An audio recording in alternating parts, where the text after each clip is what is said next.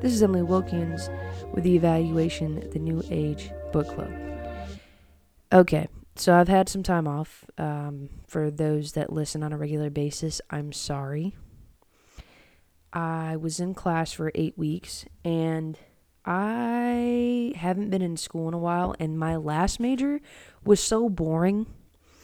Um, I don't know. I just I wasn't very excited about it. This new major, I'm I'm I backtracked. I'm no longer going for a master's. I'm going for a bachelor's in um, computer programming and security, and it's very interesting.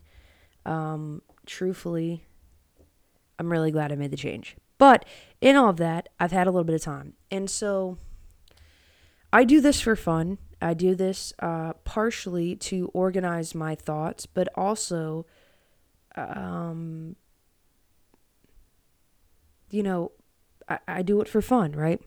Um, so when I read some of the self help books, as much as I would love to get amped up about it, they're just, they're self help books. You know what I mean? That's what they are. And don't get me wrong, I learn a lot from those books, and that's why I have them. And I'm not saying I'll never do them, but it was really hard for me, even though I love Jim Kwik, it was really hard for me to get through that book as I'm reading all these other war books and uh, a little bit of fiction and uh, manga. So I've decided that I'm going to stick to the book that I've been working through that way I can finish it before I have to start school again on the 18th of May. And also because it's just a really well written book. I have not actually read a World War II history book by a Brit. So this is, I just think it's cool to hear the perspective of another allied force. Um, so, back to uh, Mr. Milton's how the Allies won on D Day, soldier, sailor, frogman, spy, airman, gangster, killer, die. And if you haven't listened to the last episode, I pretty much just talk about this badass commando who is um, a Hungarian uh, uh, Jew. And um, how he's he's fighting for the British though. He's he's a he's a, he's part of the British commandos, and he was uh, trying to take pictures of these mines um, so that we could figure out how to either get around them um, on D Day or so that we knew what they were really capable of. So that's how I, that's pretty much how I ended it. And he was actually talking with Rommel, who, uh, I don't want to misspeak, but I'm pretty sure Rommel was in charge of the 12th Panzer Division.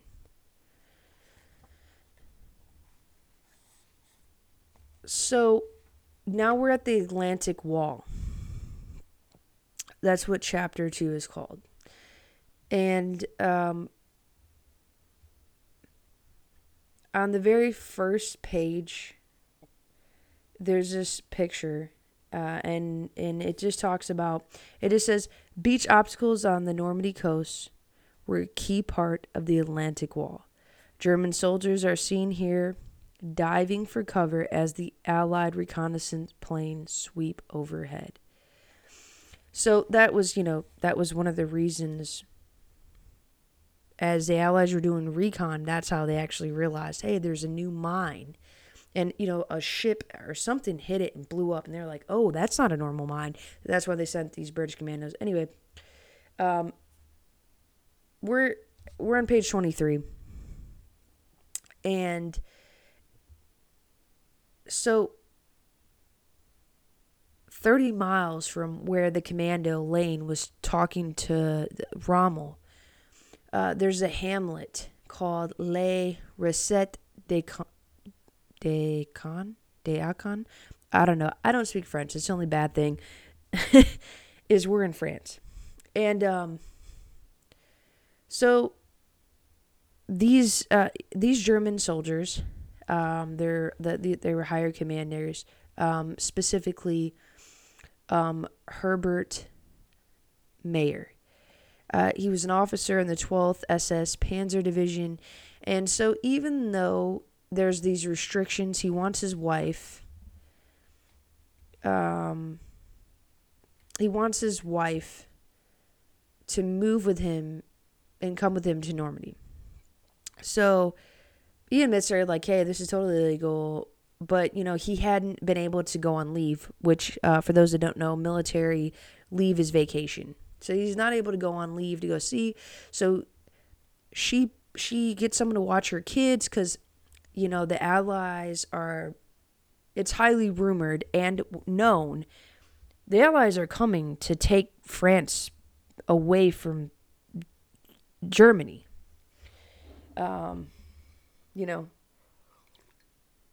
and and a conversation, and I didn't really go into the conversation that uh, the commando Lane had with Rommel, but Lane and, and Rommel, you know, they have this conversation, and Rommel's like, listen, really, the the fact of the matter is, is that the English and the Germans shouldn't really be fighting each other. We should be fighting Russia. That's who we should be fighting. They're the real enemies. And Lane is like, but I mean, look at the way, you know, he's Jewish. And he's like, but look at the way you treat Jewish people. And Rommel's like, well, you know, I mean, we can go back and forth on that because not everyone thinks that, you know, thinks the way we think. And then the conversation kind of just ends. But um, this wife, uh, her name is very German, and we're going to call her Irma because that's not actually her name, but we're going to call her Irma. So Irma knows, hey, these allies are going to land at some point soon. So she doesn't bring her kids and she goes to this hamlet and I mean, it's beautiful. But very shortly after moving there, there's a all these other German officers, they do what? They bring their wives too because they're like, bro, we haven't had leave uh, in a long time and we miss our wives. So they bring their wives, and you know, she's kind of like, well, I didn't get him to myself. But what kind of makes up for it is one, there's this lake, and it's, you know, obviously great to swim in. And number two, she gets to um, she gets to know these dashing, and I say dashing because I that's what the book says, dashing young officers of the 12th SS Panzer Division. Now, the way they describe them, I don't know if you ever seen uh, Harry Potter, Draco Malfoy. That's what I think of when I think of Nazi. I feel so bad for that actor. But that's what I think of when I think of Nazi German soldier. And so happens that's pretty much what they describe for several of these. Um, General Fritz Witt, which is one of the, you know, one of these officers that happens to live in this little house that's four different. Uh, he is known to have ordered the massacre of 4,000 civilians. So these German soldiers are insane. These officers, and and um, one of them, um, Walter Kroger, uh, expresses his absolute confidence. This is on page twenty-five. And, you know, this confidence was uh, predicted on the fact that his men have received a proper training in the Hitler youth. So, these these cold-blooded Nazi veterans is what Rommel is is depending on to come through in the event of the invasion. And Rommel flat out says well, warns Hans um I don't know how to say that name, but he he warns the chief of staff that if the pandas the panzers are not able to throw the the the allies off the mainland within 48 hours the war will be lost you know? Um, and and it was a policy. It was a policy that put him in direct confrontation with the you know the commander in chief in the West, Field Marshal Gerd von Rundstedt, and also with Hitler himself. So Rommel is a very outspoken. Uh, I think he was a general, and he had to be, he had to have been if he was in charge of a, of a Panzer, which I'm not really sure exactly how large a Panzer is. I'll make sure I do some background research for the next podcast so I can tell you so you can get a visual. But and if you know, feel free to hit me up. I think there's a way for you to contact me on Spotify and or on the actual um you can always hit me up on Instagram. But anyway, if you know, you know, you don't, you don't. But so yeah, basically you know, one day um, and the reason why they bring the reason why he, I'm guessing he writes about Herbert and you know the wives and and and these generals is to say that Herbert Meyer um, is told, "Hey, uh, you know, we've been conducting these run, uh, reconnaissance flights over England." And uh, we've been unable to to see um, what's going on over there. Like their defenses are in, impenetrable. Like we haven't been able to see what the hell's going on in England. And so that should have been a sign that number one, you have no idea where they are in the invasion in setting up for the invasion. You don't know. And they were so cocky and com- I don't even want to say confident, but they were just so arrogant. They were like, ah, oh, whatever. So the rest of the chapter, it goes on to talk about um, Franz Gockel. And he's a young soldier from Northwest Germany. And uh, he was drafted um, in 1942 when he was 17 years old and um, he was in charge. Um, he was in. He spent his days in a concrete bunker, bunker just above the beach at Saint Laurent sur Mer. It was the very spot where Rommel had made his prediction of the Allied landing. That's on page twenty six. So, you know, they the rest of the chapter he kind of just tells the story of you know what what maybe this young kid Gockel never realized was while the German pilots were spying from the air, the Allies were spying from the ground, and they were doing so in an unusual fashion. And I don't know how to explain this other than this is one of the coolest things that I learned while reading this book. So there's this guy. Um, I don't want to butcher his name but he was a champion cyclist. In 1936, he received a sponsorship from La Pirelli. I'm sure I'm saying that wrong, which is a racing bike manufacturer. This is on page 29 of this book. And and you know, he he was winning road races and he just this guy was a phenomenal a phenomenal biker, just a phenomenal racer. So he is probably the only person, it actually says he is the only spy in history to gather intelligence from the saddle of a La Prairie racing bike dressed in lightweight shorts and skin tight jersey. He actually carried papers that were signed and stamped by the Gestapo. So he would stop at Pointe de Hoc, which was under uh, intense surveillance, and he collected over collected intelligence for three years. Um, why this was important was uh, because he was part of the um, the French revolutionaries, and he waited. He waited to hear the signal. Um, so on Friday, uh, I'm going to read right from the book. On Friday, 2nd June, um, he caught a train to Paris in order to meet with a solicitor by the name of Robert um, Delante, a fellow native of Normandy. Delante's skills went far beyond resolving legal disputes. For more than three years, he had been um, orchestrating the circuits of registers in which, uh, you know, Mercader was the star churn.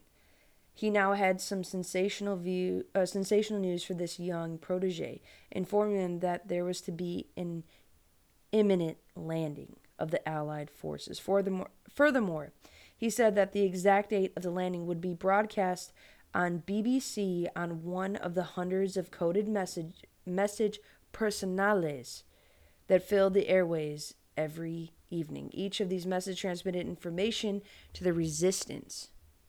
Delante was very specific in his instructions. For what concerns specifically our region, we had to listen at 6:30 p.m. for the phrase and I'm not going to mess it up cuz I don't know French. It is hot in Suez. This would be repeated in quick succession. Then it would be followed by a second message. The dice are thrown, also broadcast twice.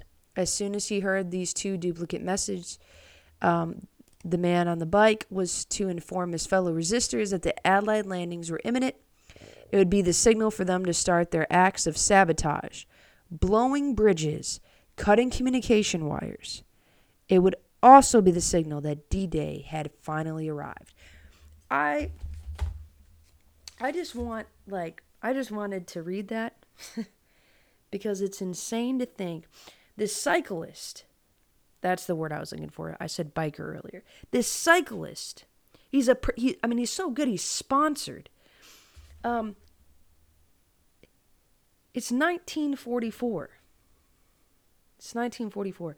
And this young man, along with a bunch of other young French men, just every I mean we're talking to farmers and and you know I mean who knows I don't know all their professions. These are just everyday Joes.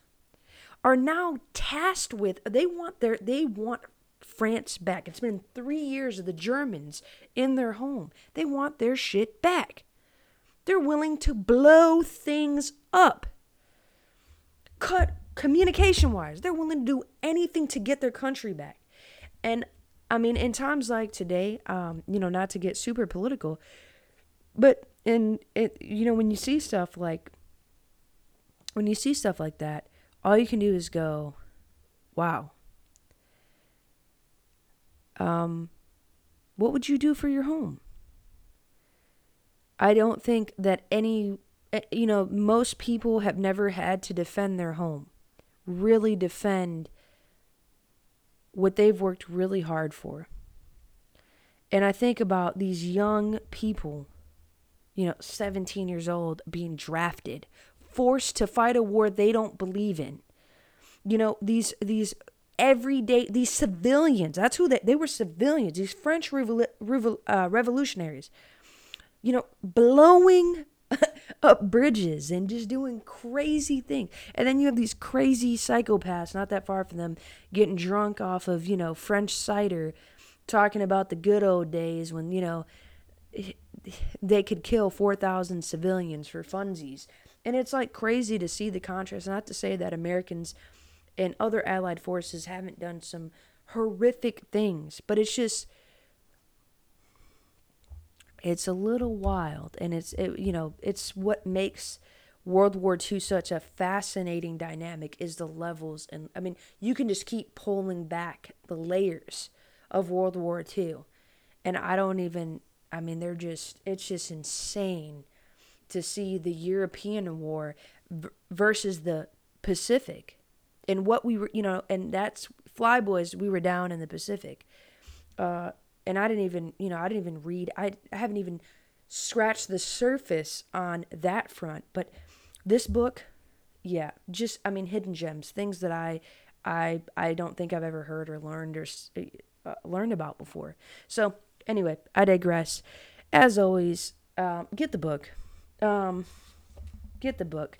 You know, you can become a member of Books a Million, which I did recently because I want to keep the print alive. I like to touch a book. I like to take notes in my book. I like to highlight in my book.